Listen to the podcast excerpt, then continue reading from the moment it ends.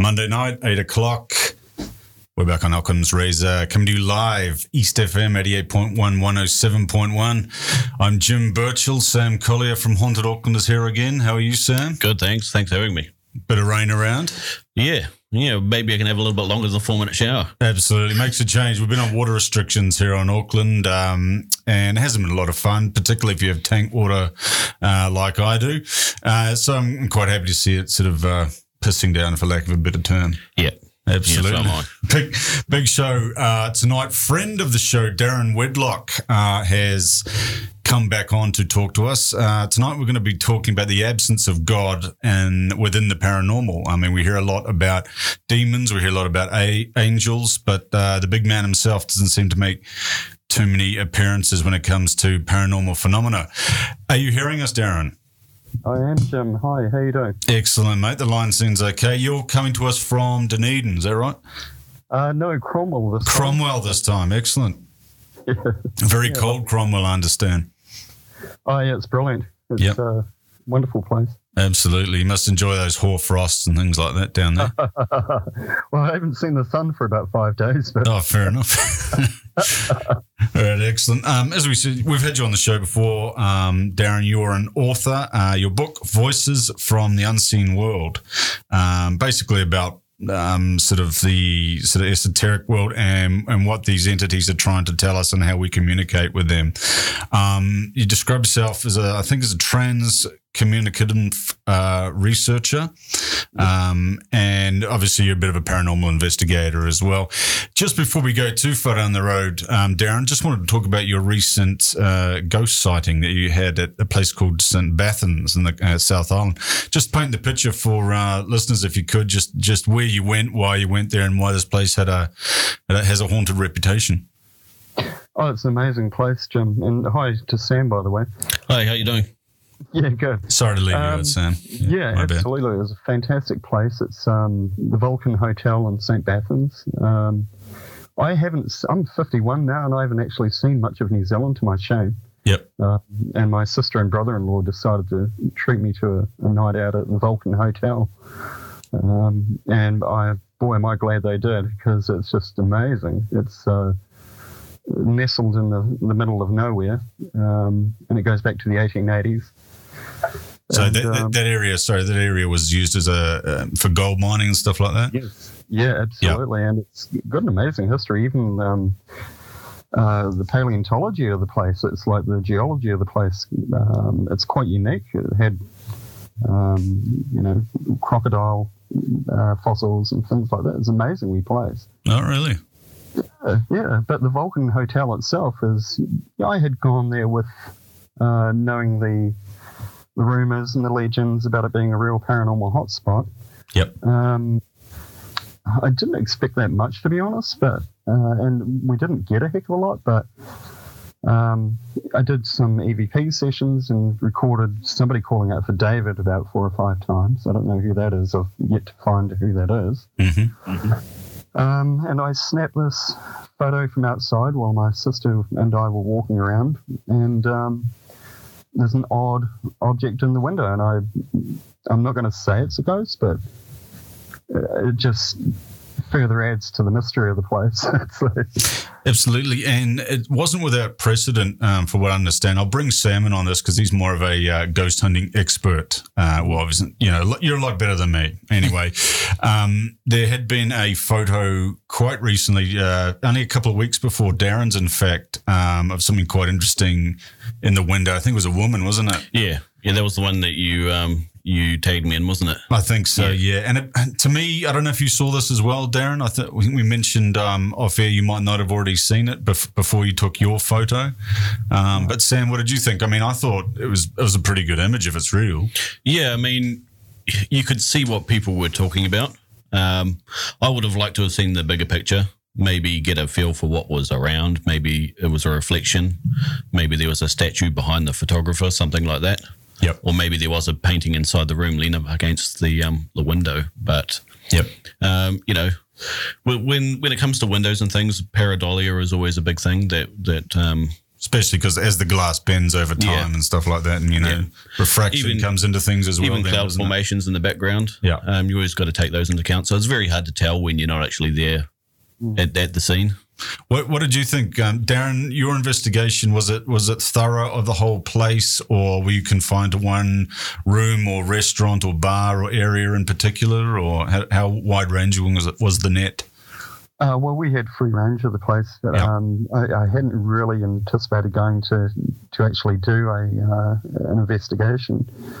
It was more just a chance to spend some time with family and friends and uh, enjoy the atmosphere, which was fantastic. I mean, it, the history of the place is amazing. Yep. Um, now, something odd, a couple of things did happen that were quite unusual. Um, apparently, my sister was sleeping in the next room, and she heard me um, uh, having a conversation with somebody at 4:30 in the morning uh, in my sleep. And having been married for four years, I can tell you I'm not a sleep talker. Yeah. Um, but it just seems weird. Because you'd hear about it if you were, Darren. Yeah, yeah, that's Yeah. right. Um, but you know, so room one does kind of hold up to its expectations. You know, even if your expectations are, you know, pretty high. they're- Pretty it's high, yeah. Close. Excellent. What did you get a chance to look at Darren's picture, Sam? I may have done. I, uh, to be fair, I see a lot of photos. You do, yes. I, I may have seen it, but um, yeah, are you able to, to describe it to me? It's well, much like uh, described in the in the previous photo from the English tourist a couple of weeks ago. Um, correct me if I'm wrong, Darren. It, to me, it looks like a female form. Um, the face, the features look female to me. Is that the impression you got? Yeah, to me it looks like. Well, I'm saying subjectively, of course, to me it looks like a um, a female from a, like a third quarter kind of angle. Yep. Um, her face with a large something over her head, like something old fashioned, but Yeah, I yeah, I was thinking sort of some uh, sort of hairnet or something like that. Maybe she was some sort of manual worker. That's the what I kind of pictured. yeah. Yeah. But as you say, you know, these things are pretty subjective. And, and Sam, you can back me up on this that um, one man's pareidolia is a is another man's prize, isn't it? That's right. Yeah. I mean, to be fair, there are no right or wrong answers at the moment. Uh, You know, like I said, you got to be in the scene to actually really know your situation Yep. um, and make a judgment call on it. Yep. Um, you're not going to convince everybody, obviously, but No. So you didn't see anything at the time, Darren? It was just on, on reviewing photos afterwards? No, no, it, just reviewing photos afterwards, and, Yep. um, and like Sam saying, and what you were saying is true, Jim. It's like if it is pareidolia, I'm sure somebody out there is going to see Elvis sitting in the window. Probably- probably. No, you're right. You're right. Uh, interesting. Just moving on, Sam, um, you're out on the latest Haunted Auckland expedition. I understand you went to my birthplace, a little town west of Auckland called Helensville. yep. Tell us what happened there. Um, we were spending some time in the courthouse there. Okay. So um, What charges were you up on? all of them. All of them. Um, yeah, so it was an interesting night. I hope to spend some time there, and um, it was relatively quiet. Um, it's under under a little bit of renovation, so yeah. um, we were there was a few restrictions. Yep. Um, as in there were still still uh, materials for the renovations around. So Yeah. um, as for any activity during the night, we didn't necessarily experience anything uh, firsthand. We- Um, video footage and audio footage is still under review. Did you do EVPs as well? We did do EVPs. Um, there is one instance where I've still got to go back and have a look where we thought there may have been a whisper over the top of some of um, our questions. Nice. So have to go back and listen to it and What did they say? Or what we, we, we couldn't we couldn't tell at the time. Okay. So we, we did like a, a burst EVP session where we're asking questions, then playing it back to ourselves to see if we could hear anything. Yeah. Um, and then at the end of the night, we would leave the recorder going just in case. Um, but yeah, during the burst session, we were asking questions, playing it back, and we thought we may have heard a whisper, but of course, with our own ears, we don't necessarily know until we go back and listen to it, maybe with headphones and isolate some of the sounds. Were you in unison in hearing the sound, or was it just one or two of you heard? Um, I think two of us heard the sound. I wasn't sure. So that's why I, I feel like I I mean it was my recorder, so Yeah. I'll go back and listen to it and see if I hear anything and and um, if it's worth worth reviewing, I'll put it back to the team. yep. And what gives um, Helensville is used quite a lot in films uh, because of its uh, well, its its main street looks very sort of Art Deco, 1930s Yeah. and 20s even. Um, so it, it has that aura about it being a bit old, bit spooky, that sort of thing. Um, what's the genesis of the reports of hauntings at the at the courthouse? Um, well, the story goes is that in terms of of um, casualties there, there was a feud between two family members, and one was struck with a taiaha, Mm-hmm. and um, allegedly there is a mass seen on the ground, as in like a maybe a blood stain or something like that that grows and and comes and goes over time. Yep. Um, and generally, there's a feeling of unease. Maybe when there's high emotion, people people get angry there. Yep. Um, Which is understandable in a courthouse. yeah, Yeah. Um, I think more recently it was used for for smaller crimes like Yeah. parking tickets and Sure. that. But in the beginning, it, I think it was like a, a Maori land thing. So Well, Helensville was a bit of an outpost in the in the um, colonial days of, Yeah. of Auckland City. So that yeah, I mean that makes sense. I Yeah. can see there were probably a few trials that were uh, perhaps a little bit unjust were, were undertaken there as well. Yep. Uh, in the old days, it was a whole new sort of BLM in those days. Yeah, absolutely. I mean, real different kettle of fish. Um, so Darren, when you were at the it was a Mercury, what was Vulcan? Sorry, the Vulcan Hotel in St. Bathans. Um, aside from your photo, any um, well, you mentioned the EVP, but any you know strange feeling and feelings of uneasiness, cold spots, the uh, atypical symptoms of a ghost investigation. Well, you're definitely cold spots um, that most people tend to, to feel. Yep. Um, you- Another weird thing that happened was when my sister and I first turned up, we went over to the actual Blue Lake to have a wee look. Um, and we, were, we had just walked up, we were looking down, and there's this, yeah, I can't find it hard to explain actually, but there's this large black shape in the water. Um, it seemed to be affecting the water almost like a vortex um, moving up the lake. And I actually pointed it out to my sister. I said, "What on earth is that?" Because it was quite large. Mm. Um, it- it Are you to- sorry? Are you talking kind of like a whirlpool sort of a situation? Yeah, or- yeah. No, it yeah. was either like it had that kind of look to it. Yeah. Um, and there were people standing down far on the right side um, for scale. So this thing was quite large. So uh, that's another wee odd thing. But apparently the lake's haunted itself. So The lake's haunted. Yeah, apparently, apparently the some of the miners were um, had an accident in there, and they've just been covered over. So Well, that's yeah, that, that wouldn't be unlikely either. In the uh, old days, they didn't really have the um, sort of occupational health and safety uh, requirements that we have now. Correct? Yeah, and that thing's deep. It's like 120 meters or something like that. It's Jeez, unusual. Yeah. Sam, have you have you ever investigated uh, the South Island? I know you've done some trips an hour or two north or south of Auckland. not down the South Island. No. Um, some of our team members have Yep, um, been to the Vulcan as well. yep, Uh, it's it's on my bucket list. yep. Yep, definitely going to go there at some stage. Mm, Probably now, more now, more than ever. There but you go. Well, we need another pick because we've got two so far. Yeah, Um, I did post your pick, Darren. It's uh, blowing up on Facebook, I think. So um, that's good. Um, yeah. Where, where exactly is um, St. Bathans for the uneducated, should, uneducated Aucklander? Uh, the closest I could give you a reference to is Alexandra. It's about 70 kilometers northeast of Alexandra. Northeast of Alexandra. Okay. and it's way out in the Wop Wops. It's it's a, a real surreal, um, beautiful place. It really Yep. is. It's yeah, amazing. Okay. And the town formation was as a result of them striking gold. So all the fossickers came and that sort of thing. Yeah, exactly. Yeah. They used to have more um, pubs and churches, of course. Of you know. course. Um, And probably houses of ill repute as well. yeah, absolutely. Yeah, and apparently the girl that um, you know we were talking to one of the owners of the hotel, and um, they'd said the girl that was uh, reportedly um, murdered there uh, had been a prostitute, and um, that she was hiding gold under a floorboard. So that possibly might be. I, I've looked up uh, in the uh, papers past, etc. I can't find any reference to it, but I No. mean the rumor persists. So I think I'll ask Sam about this. A lot of stories contain a prostitute or someone someone down on their luck, or Yep. you know, it- it's sort of the lower ebb- ebb of society suffering um, a fate at the hands of a you know someone higher in the social chain. Yeah, it's usually like a, a fair maiden of some sort. It is, isn't yeah. it? Um, Do you think that's just romanticizing it? I mean, obviously it could have happened, but yeah, it could have happened. Um, yeah, who's to say, really?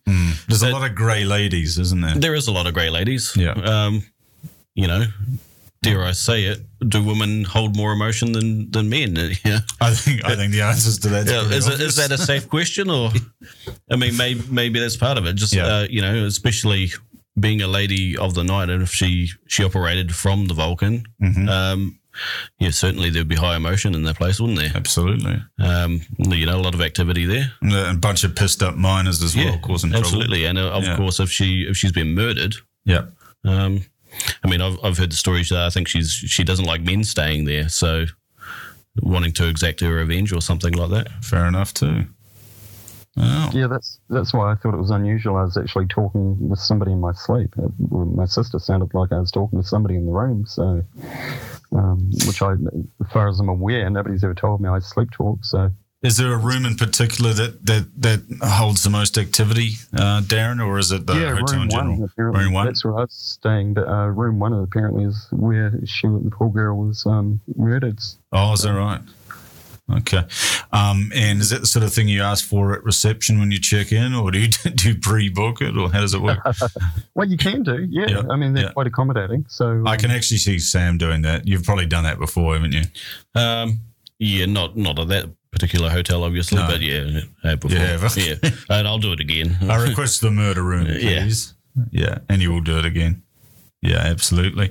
Moving on to tonight's main theme, uh, Darren, we were going to talking about um, the absence of God um, within paranormal phenomena or, or, or you know tales of paranormal that sort of stuff. To me, um, I, I wrote a couple of notes down here. I'm just sort of, I- I'm wondering why these things are so distinct. Um, because to me, um, I'm not a religious person, so I'm going to have a different opinion to Darren, and, and I know Sam thinks a different way as well. Um, but as I say, why is the paranormal and the supernatural, for lack of a better term, distinct when it comes to involvement with God? Is that because we we don't want to sort of cloud the deity, so to speak? We don't want um, God to be involved in something that may or not be true. Where do you sit with that? is that me, Joe? Yeah, go for it, mate. Yep. Yep. Um, good question. Uh, you know, I've since I published my book, uh, it's all of, it's my one string fiddle. Uh. Yeah. The question is, you know, why is God kind of overlooked? He's referred to lots of times, especially in the field that I'm interested in, the um, into transdimensional uh, communication. Yeah. Um, now, now, God is mentioned a lot in the paranormal um, in some aspects.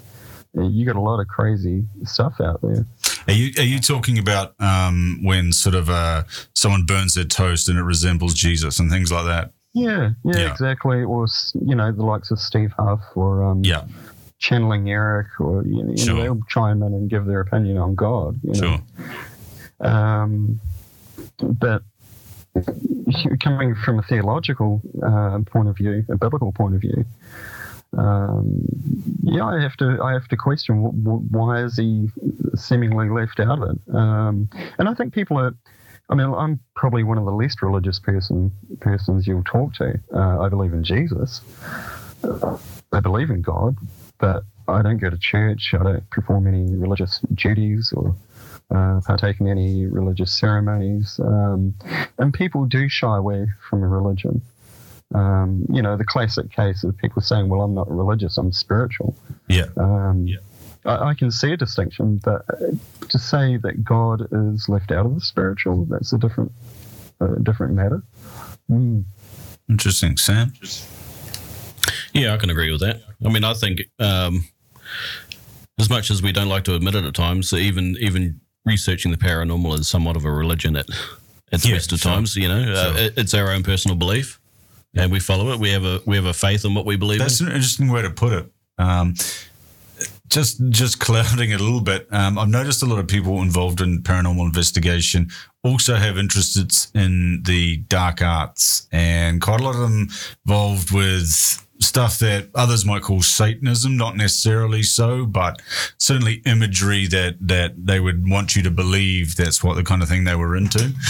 Um, It's, it's definitely a stereotype. yeah, Um, I mean, I'd be lying if I said I wasn't into heavy metal music and Yes, horror movies yes. as well. But you know, um, I think the whole um, romanticism of of demons and evil spirits, especially in terms of paranormal in the TV shows, um, I'm not a big fan of it.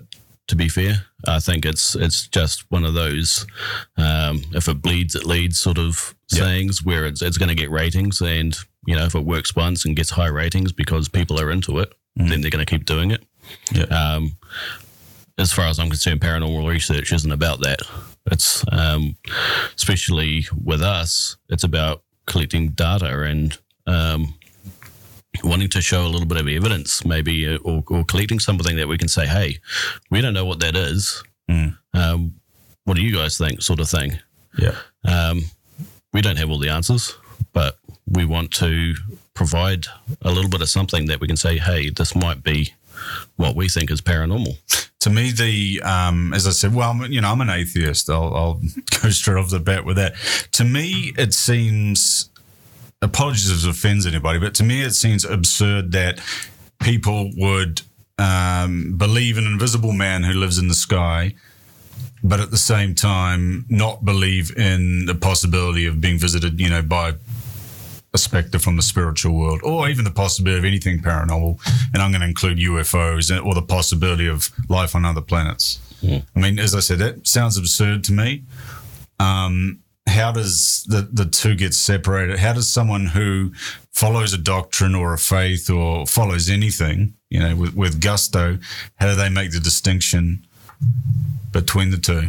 You know, if, if a you know a lightning bolt hits a tree, falls in a car, and kills someone, is it an act of God or is it paranormal? See what I mean? Yeah. Well, I guess it depends on upbringing and uh, social conditioning. Yeah. But I find that just the, it's almost like half of the person's brain is switched off to possibility if they're told uh, from birth that to believe, you know, in one, whatever deity they believe in, um, and everything else, you know, that that's gospel and everything else is, is up in the air. That, see, that fascinates me. Yeah. You can believe in something that I consider paranormal, but not believe in everything else. Yeah, and I think um, it comes down to understanding and and um, accepting different beliefs. Hmm. Um, I mean, I've I've been told, oh, you know, what you do is occultism, and it, it really isn't. It's it's more. So I was on the money then. it's it's more to me. It's more science and Yeah. and something that's I can I can present as something that might be factual. Yeah. Um, But didn't Aleister Crowley try to do that originally, and then he sort of got corrupted into, and he sort of just went on a slippery slope from there? Allegedly. Yeah, Um, I mean, there's a lot of stories. I mean, it, it, it's about filtering what's the truth and what's a, a bit of embellishment as well when it comes to Aleister Crowley. Mm. Um, do you think? Do you think he wasn't, you know, the devil incarnate as he was portrayed, or do you think he was just an eccentric guy with a few interests? I think he was very eccentric. yeah, I mean, but intelligent. Very. the, the stories are interesting. Yeah, Um, would I like it to be real? yeah, Yeah, I'd like it to be real. would. Of course I would, you know. but um, where's the evidence? yeah, yeah. So Darren, so someone. um you know, who believes in an afterlife and so forth. As you, I'm presuming you, Darren. Correct me if I'm wrong, but you're you're someone who pre- Yeah. who believes in heaven and hell and that sort of thing. Um, is that something you just you just take and the rest of it? If something paranormal occurs or happens, you you know you just take that as something that you need to look into further. You need to research to make it fact, um, as a as opposed to something sort of you're brought up with like religion, where you sort of it's ingrained in you that it is fact. Yeah, no, well, I mean, yeah, I, I became a Christian when I was 17, so, and I'd been searching until then um, Yep, into the occult and things like that. Um, that's right. We've talked about that before, haven't we? yeah, and Yeah. when things do come my way that I can't fit in a box. You know, as people tend to want to fit things in a box. Um, so for me, when you know whether it's Sasquatch or UFOs or how that fits into the bi- biblical model, I do come from a biblical framework. Yep. Uh, it's not so easy to explain sometimes, and I don't fully understand a lot of things. But um, just going back to your point, Jim, about the, the people's um, proclivity for wanting to um, idolize demonic things. Uh, you got to ask, you know, I mean, like I've researched hundreds of hours of um, um, YouTube uh, clips of people doing these um, ghost box recordings, and you'll get people doing, believe it or not, you'll get people doing rituals, you get people doing dances to supposedly bring up the dead. You'll get people making offerings, and you know these are people that say they're not religious but they're spiritual. Um, Do you ever get? Sorry, I'll just cut in with Sam though. Sam, do you ever get a point where you're sitting there and it's the middle of the night and you're you're pissed off because you're not getting any EVPs or or shadow men or anything like that? Do you ever start thinking maybe that's an that's an option? Was it doing rituals? Yeah, Um, you know, you conjure something up. You know, I don't know about what about, rituals. what about Ouija boards and stuff like that? Ouija Um, boards and yeah, Yeah, Ouija boards. Uh, they're just parlor games, really, as far as we're concerned. are they are they sort of part of your equipment that that you would? Um, not part of our equipment. We will use them um, in public events, just as more of a, a tool to show people that we believe um, in the ideomotor effect that yep, it's someone's always pushing it, right? yep. Um, so safe, as far as I'm concerned, that I let my own daughter use one in one of our pub- public events, and I said, "Look, you know, she's she's a 13 year old girl, and she wanted to have some cool stories to go back and tell her friends." Um, And she said, "Oh, would you be okay if I use this Ouija board?" And I said, "Yeah, sure."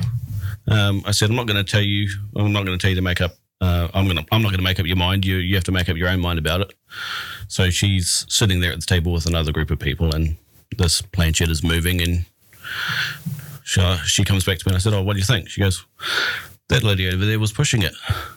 So you know, for a for a young girl to to believe that, you know, well, there's always somebody that's that wants to to move the planchette more than everybody else, and and uh, whether it's conscious or not. uh, I don't think it's paranormal. It's just a game. I mean, end of the day, Ouija boards were were sold as ga- as games as as a speaking tool for the spiritual realm, for maybe uh, people that were psychics or something like that to use and communicate. Because in a collective action, like like you know, a people, bunch of people participating in a, a Ouija board or something like that, um, eight or eight or nine out of ten people um, are just going to status quo and not try and you know do anything controversial. Blah blah. blah. You might get someone who's had too much to drink or something, pushing it around a bit, but then there's always that one person, isn't there? There's always that one person, and a lot of it comes from association as well. Yeah, So if you were to use the Ouija board and then all of a sudden you went out and, and crashed your car, yeah. are you going to blame your driving or are you going to blame the Ouija board? Ouija board. Definitely. I saw a number plate before six six six six six six. Okay. I think that's right. Six sixes anyway. Mm. Either he's a very good cricketer, or he's a or he's a double Satan worshipper. Or he fell asleep on the keyboard when he was ordering his license. What do you think, Darren? oh, that's good to get that number plate regardless of what. Absolutely, Prince of Darkness, Absolutely. and he was But, driving. he was um, driving a black Audi as well, which that's fitting, isn't it? Yeah. European car. oh, Yeah. uh, you know, I- I've uh, simply what my point is is um, you know again coming from a biblical point of view, and having looked at the paranormal, gone back into the paranormal, and and used. Um, uh, research the ghost box. Uh, you, you get a raft of, um, like Sam said, data. You know, you get rafts of evidence uh, where voices are talking about angels, they're talking about demons, they're talking about heaven, hell, uh, they're talking about uh, Sheol, which they're using Greek Mhm. terms, you know, the biblical language for, for hell or the afterlife. Um, despite this evidence, uh, people tend to ignore it. It's whereas I'm saying, well, stay back and look at the big picture. Instead of just repeatedly asking the spirit, how many fingers am I holding up? Why don't people stand back and have a look at the big picture and see if it fits into any context? And my um, my point is that it fits into a biblical one very nicely. Mm. So, mm. But could that could that be because the stories of the Bible were ex- inspired by paranormal events? Well, I mean, did I a, think- did an eighty year old man build that giant ark and, and organize sort of two of each animal to be sort of come come from around the world and fill it up? And that's some that's some pretty good logistics for a man of his age. well, it depends on what your definition of paranormal and spiritual. I mean, Sure. paranormal. On this show, anything goes, Darren. So the definition of paranormal is anything beyond scientific understanding. Yeah. know. Um, spiritual, I think we equate that more to um, deities and um, yeah. Um, Hmm. hmm. My question, though, is um, do you think religion was more prevalent in the past in New Zealand, especially, or is it more prevalent now? Um, I'm talking in, in terms of making communications.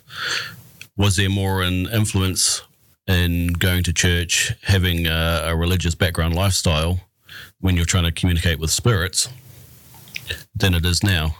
So, say if you were in a building and, and you start hearing um, so, sort of religious speak, does it necessarily mean it's it's uh, angels or, or higher deities, or is it someone that's um, had more of a religious influence? Hmm. Yeah, well, well, yeah, exactly. I mean, that's a good point. But you know, these these voices are coming out with they're actually claiming to be angels of, of Okay. Jesus Christ. Um, Here's one. Sorry, here's one for you, Darren. Um, I don't know how much credence you give to um, sort of psychic mediums and stuff like that, but not so much mediums, but um, you know, vehicular sort of, um, you know, what's the word I'm looking for here? When when the spirit speaks speaks through a person, Generally. channeling. Let's Channeling, go with that. yeah. So I just lost my train of thought. What credence you give to channeling? Example: My uh, auntie uh, had a friend who was able to channel. Um, this is many years ago, but able to channel a, a suppose you could call him a deity called Abraham. I think it's. I mean, the story was that it was the Abraham from the Bible. How, how true that is, I don't know. Anyway, I've heard the tapes. I heard them as a kid. Um, they weren't video recorded because this, you know, this was the 80s, I suppose. Uh, and someone I know used to go and visit um, this woman who went into a trance, and this Abraham came out. Um, basically, the tapes it scared the hell out of me as a kid because it starts as a woman, turns into a man. Now either she's got some something not quite right upstairs that allowed you know some kind of split personality disorder um, going on um, or this is a real phenomenon i don't know but i was always intrigued by that because the fellow who channeled himself through was the abraham from the bible but the, the, the issue i have with all of this is when these channeled spirits come through they're never like sam collier do you know what i mean they are just to throw under the bus When it, when it does happen, it will be though. yeah, exactly. They're always Mary, Queen of Scots, or you know Abraham from the Bible, or I was once, you know, um, you know the Cleopatra and all this sort of thing. It's never anyone, you know, boring, is it? Well, no, it's um, it, and like I referenced earlier, um, there's a woman in the states, and the dear lady, poor lady's lost her son when he was 18 years old or something, and she has this YouTube channel called Channeling Erik. Mm. Now, she had this psychic medium who would channel Erik, apparently, and Erik's coming out with stuff like, well. You know, Jesus isn't real. You know, all this kind of stuff. And she actually, apparently, the psychic, uh, I watched one vid, I actually did a video on it, but there was one vid where she says she's in contact with some Indian girl who's alive right now in India, but in spirit, she's actually really Jesus. And she's saying that Jesus didn't really die on the cross and didn't really get put into a tomb and rise again from the dead. And I think it's very strange that these spirits, if she's channeling spirits, they're coming across and um, quite blatantly denying uh, what the Bible. They seem to have a nefarious agenda, if you know what I mean. Um, and I, there's a lot of that. It's like Could could that just be someone stirring the pot? They you know a hoaxer trying to um, you know to to ease people off you know following religion so much, or maybe they've got some sort of agenda like that. well, it could be, but you wonder why do they never speak about Buddha? Why do they never speak about Muhammad? It always seems to be Jesus that they're centered on, Hmm. and I think there is an agenda behind it, uh, a dark one. Are, you, are we starting to talk about the Vatican here? No, Oh, that's where my mind drifted to. Are you are you referring to lies and deception or? yes, Yeah. Mm. um, you know, I mean, even our concept of demons, well, where does that come from? For most people, it comes from a Judeo Christian uh, context. Yep. Um, angels, I mean, I was watching earlier today, there's an Irish lady that says she communicates with angels all the time, and there's feathers dropping around her and all this carry on. But Oh, wonderful. that's that's not based on biblical um, angels, that's based on Christian tradition. Yeah. Um, angels in the Bible are never described as having wings for a start. No. So yeah, it it just yeah, how much of it is just nonsense? Probably a lot of it. You know, um, some of it's probably just blatantly, um, I think, quite evil. And I think um, upholding, you know, I think for, for an outsider to religion, I, I've always thought that, um, you know, a book that tries to set someone on the right path in life isn't necessarily a bad thing. Well, obviously, billions of people go agree with that. Um, I suppose over time things get twisted, they get manipulated. Chinese whispers come into things, embellishment, um, and for someone like me, um, elements of the supernatural were written into the into the narrative. Um, I mean, you know, the, the three wise men following the star and all this sort of carry on. I mean, Ezekiel's wheel. Ezekiel's well, and even the Immaculate Conception. You know, I mean, where do we draw the line here? You know, what what do you believe, and you know, what don't you? Where do you sit? On, where do you sit on the? Sorry, Darren, particularly with the um, with the Old Testament. Um, that that was sort of more the, the lack of better term, gospel uh, of the time.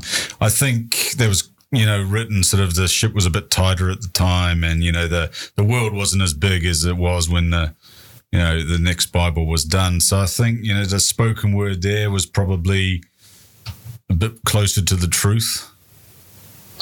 Well, it certainly wasn't. If you look at the text, uh, the collection of texts, it's not written as a certainly as a scientific. No, Um, no. Yeah. How did we reach this point though in 2020 that something that has no basis in science is has billions of people of people drawn to it still? I wouldn't say it has no basis in science. It's like um, the, the people at the time used the best terminology and the best words and the best understanding that they had at the time. Hmm. So it's a bit unfair to go back and with our you know cumulative lived knowledge and say, well, there were such peasants. You know, they didn't. Well, some of them were peasants that wrote some of the uh, Yeah. Old Testament.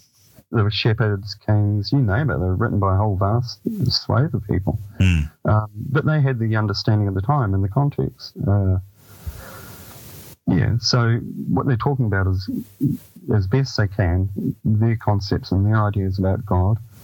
And for most Christians, they would say say that it was inspired by God. Um, so to pick at it today and say, well, you know, it doesn't follow the science or whatever, it's it's not the point of why it was written, if you know what I mean. Yeah. Mm. Mm. But if you're asking people to believe in things that are contained in the Bible, and then you look at it from a scientific point of view, you're not going to find too many answers, eh? Well, yeah, you know, asking somebody to prove the resurrection of Jesus. Yeah, I am. Fine. but it's a matter of faith, you know, not Yeah. blind faith. You, know, you, you have to go by the what the text says. And, and for me, you, when Jesus says, you know, whoever believes in me, I will give him eternal life, I believe that. Yeah. Interesting. Interesting. Sam, do you ever have EVPs come across to you sort of saying something that you know, something, some scripture or names that sound biblical or anything like that? No, no, not really. No. Um, yeah, we we've had names, but nothing. I mean, obviously, names can you can relate it back. Mm. Um, well, you can always tie them into the property and stuff like that in some way. you can, yeah. Yeah. Um, you know, sometimes biblical names are normal names anyway, so Sure. you've got no way of, of telling if it's just a name and that's all you get. Um, but no, I think I think you're on the right track with saying that it comes down to interpretation as well. I mean, if you think of of back when the Bible was written and they described angels coming down from the heavens and they they're depicted as having wings and things like that, and you think, well, back when they were writing the Bible, what else came from the sky? What else flew? Uh, birds, you know. Yeah. They- and they, they talk about you know chariots in the sky. What else do they have? The, and, and, and didn't have many other words for other vehicles, did they? No. No. I've always thought the chariots were probably meteorites. It's probably the, Yeah. that was my best best guess. What do you think, Darren? Um, I'd have to say, well, you know, the people of the day had knowledge what chariots were. So, Yeah. did they look like actual chariots? Probably not, but that's the best way they could probably describe it. Yeah. Uh, Well, they wouldn't have had a word for anything for anything else, would they? No. yeah. If, and if you saw a, a meteor streaking across the sky, you'd probably say a flaming chariot, or which, hey, that makes sense. Yeah. Sorry, my phone's just going crazy. We'll, we'll ignore that for a second. I tell people not to uh, text me when I'm on the air, but it doesn't always happen. So sorry about that. It's all those people you're offending. It is. I mean, you know, there's, a, there's an angry mob waiting outside. It's it's pitchforks and torches and that, that sort of stuff. Any more books planned for you, Darren? uh, not at present. No. Um, yeah, I'm still recovering from the first one, but I, I, I tended, I ended up being the meat and the sandwich because a lot of Christians didn't like what I had to say, and a lot of paranormal people didn't like what I had to say. Sure. So, Did you did you get a bit of heat on Amazon? Did you? uh, no, I had a lot of Calvinists um, oh, really? come after me and um, believe every every word in the Bible is literal. Yeah. Um, We should get one of them on the show. That would have gone down well. No. oh, I wouldn't have got out of here alive. I was debating people with master's degree in theology, and, and uh, it was quite intense. Yeah. It would be. Mm. Imagine having a master's degree in theology. You just, I know everything about the Bible. Oh, You know So it's just like saying I know everything about the paranormal. With this, exactly. there are no experts. Mm. No one was there No. at the time. No one can prove it. Well, I mean, yeah, yeah. I mean, you can read the, the book front to back and say you, you know it word for word, but Yeah. Yeah. again, it comes down to interpretation, doesn't it? Absolutely. Uh, Darren, I was just want to talk a little bit about the EVP recordings because we've got Sam here as well. When I see them on these shows, um, when I say these shows, you know what I'm talking about Ghost Hunters, Ghost Asylum, whatever they're all called. Um, the guy that Sam hates, what's his name?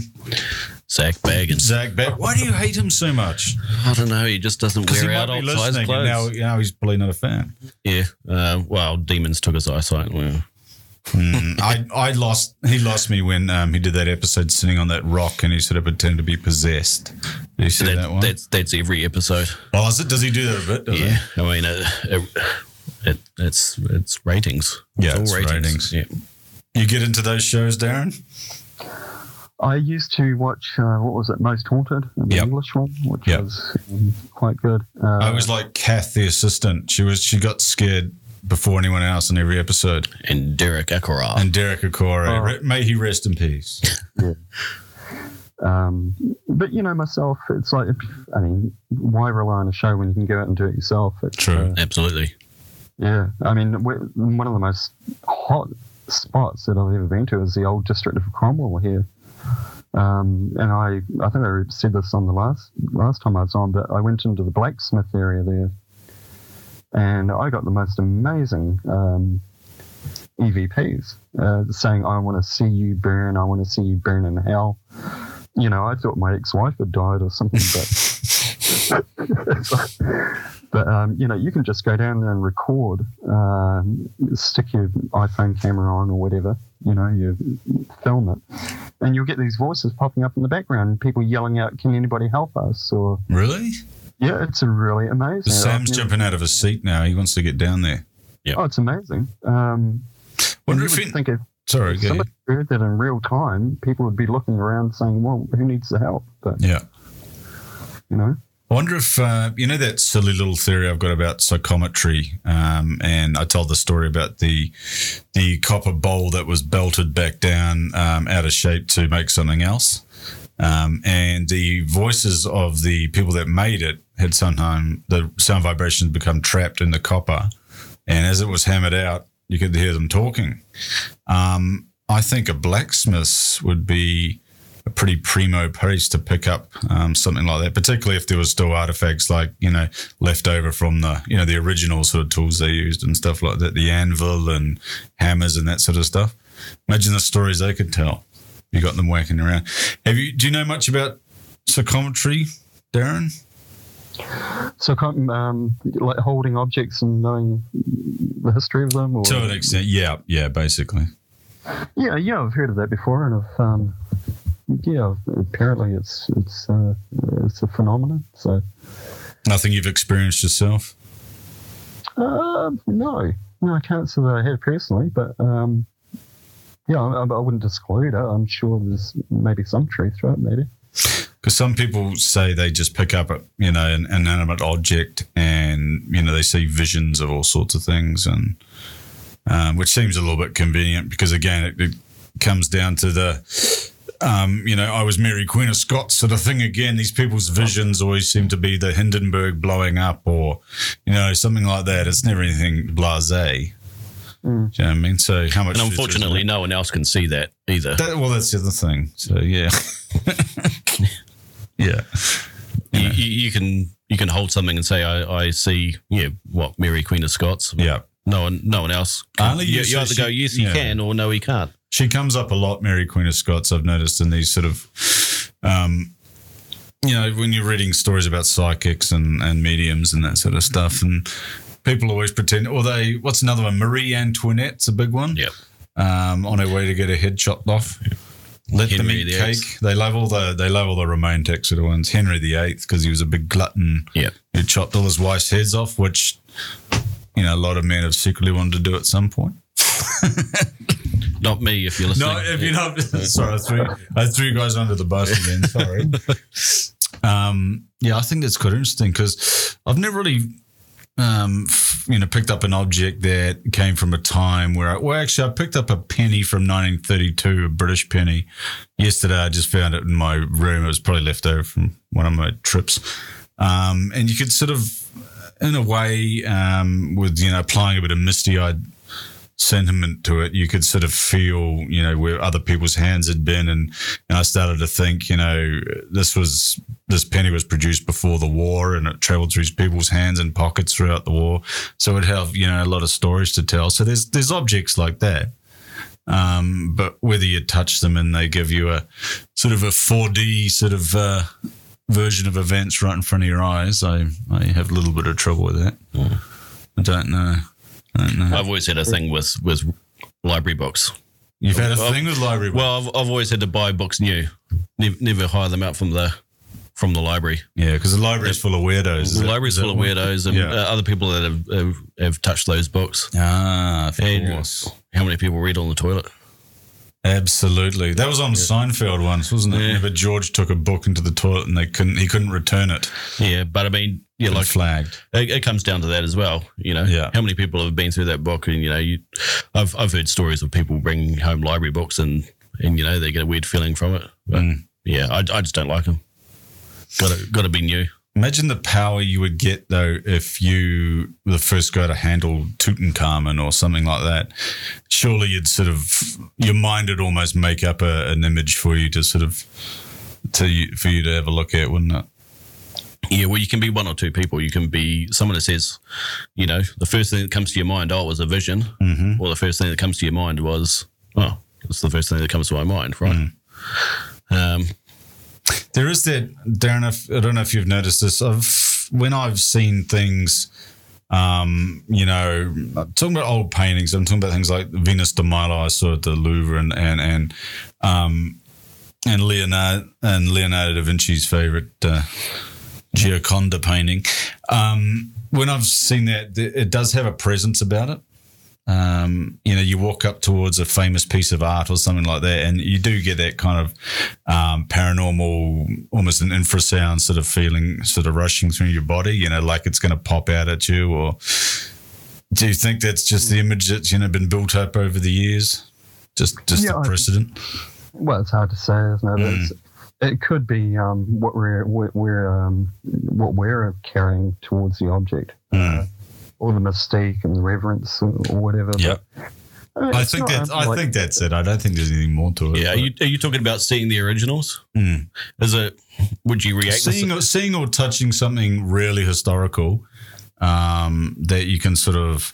I was hoping to get that sort of. Um, but what are the French call it? It's like jour de vie or something, isn't it? Anyway, I was hoping to get some sort of vision when I went to Omaha Beach, as I've discussed with you, and uh, I didn't get the vision, so I'm a little bit dark on it. Everything was very methodical and full of tourists, and do you know what I mean? Which is a little bit disappointing. Yeah, well, I think the the feeling you might be describing as well is like finally seeing something that is a piece of history for the first time. I mean, would you get the same reaction if you saw like a, a celebrity that you idolized? Mm. Like, oh, you know, I was, oh, it's really them. They're right in front of me, sort of thing. Good point. Get get that energy. yeah, you're right. Uh, you know, just like, oh, It's something you've only ever imagined, or Yeah. yeah. you know, you're, you're seeing something that you've seen pictures of right in front of you. What do you do? You guys give any credence to people um, who say when they touch military equipment, old gun emplacements, things like that, um, they they don't necessarily have visions, but I've heard stories of, of them hearing battles and things like that, particularly along the French coast um, and, and into Belgium and Flanders fields and stuff like that. Um, I hear a lot of people that go and visit um, these sites. Um, you know, they, they wake in the night with, with, you know, sounds of battles and all this sort of carry on. There's a couple of famous cases of it, whether they're true or not, I'm not sure. Um, but by just by being in the environment and touching these objects, that these, you know, things are kind of replayed again.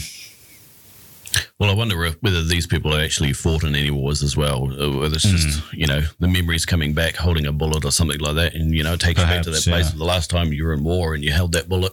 Yeah. Um, Because you don't really seem to hear any modern um, stories like that, or I don't anyway, in terms of, um, you know, rips and time continuum or anything like that, or, you know, replays of the past. You don't, they tend to be all quite historical, you know, Yeah. dating back to the 60s and 70s and stuff. In the modern, the modern times, it's all kind of people faking uh, Loch Ness Monster pictures and stuff like that. And what do you think, Darren? I actually believe in it uh, wholeheartedly. Yep. Yeah, absolutely. I mean, you've got the classical cases of Gettysburg and places like that, but That's supposed to Uh, be super haunted, isn't it, Gettysburg? oh, absolutely. Mm. I've experienced that myself. Um, I, I was, I mentioned this last time actually too. Uh, the place, the house I grew up on in Saddle Hill in Dunedin. Um, both another person and I both witnessed uh, an Irish lady's voice going up the corridor.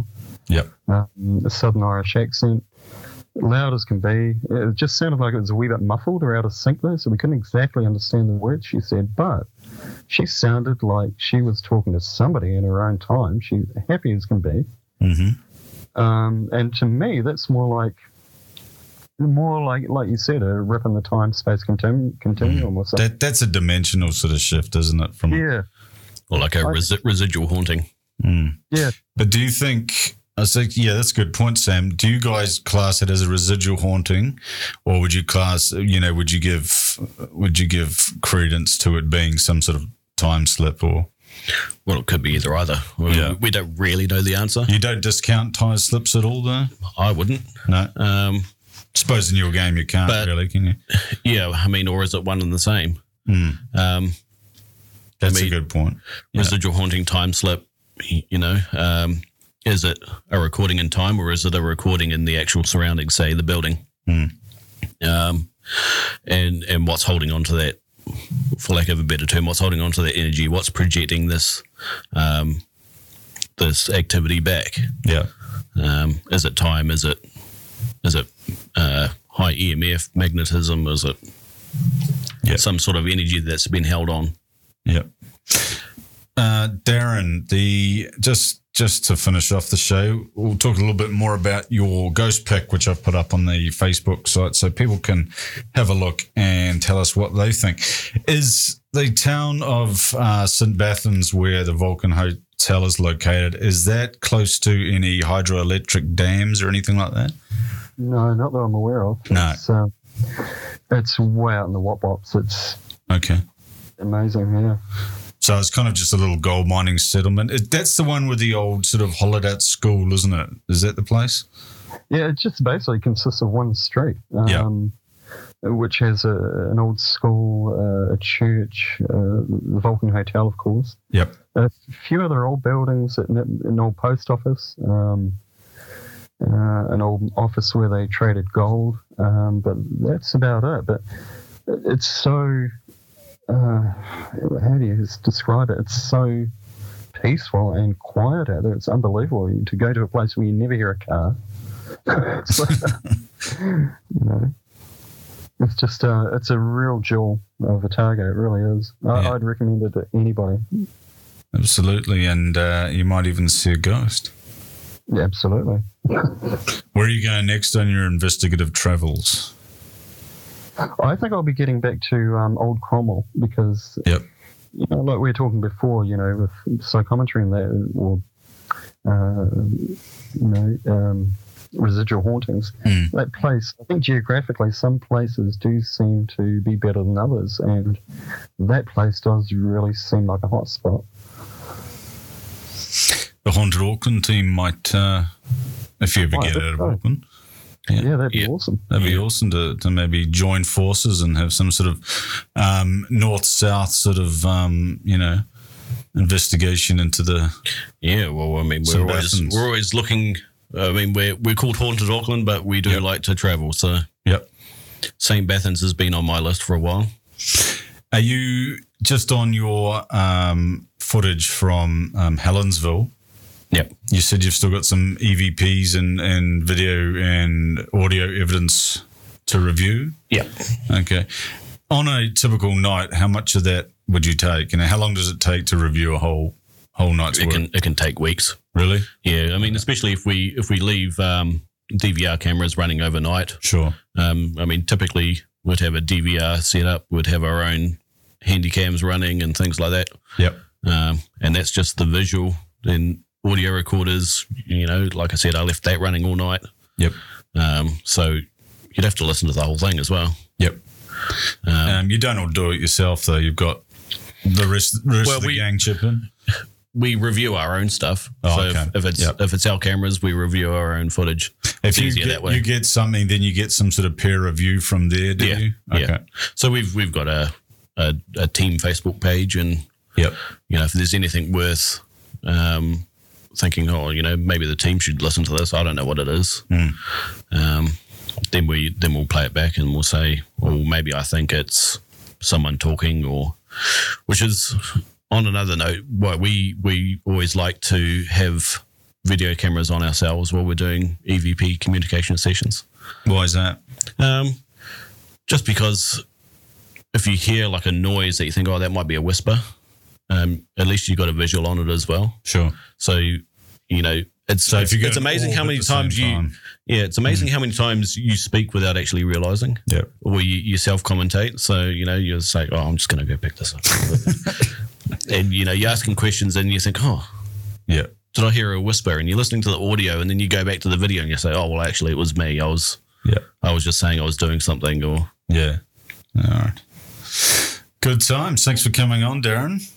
Oh, you're welcome. Yeah, it was a real No. pleasure and um, nice having Sam here too. Very good investigation team, by the way. I've seen some of your work. oh, thank you. There you go. Yeah. You're getting feedback already. Yeah, we must be doing an all right job then. You must. You'll, they'll- you'll have to join Darren down south at some point. yeah, sounds good. Not a, not a worry.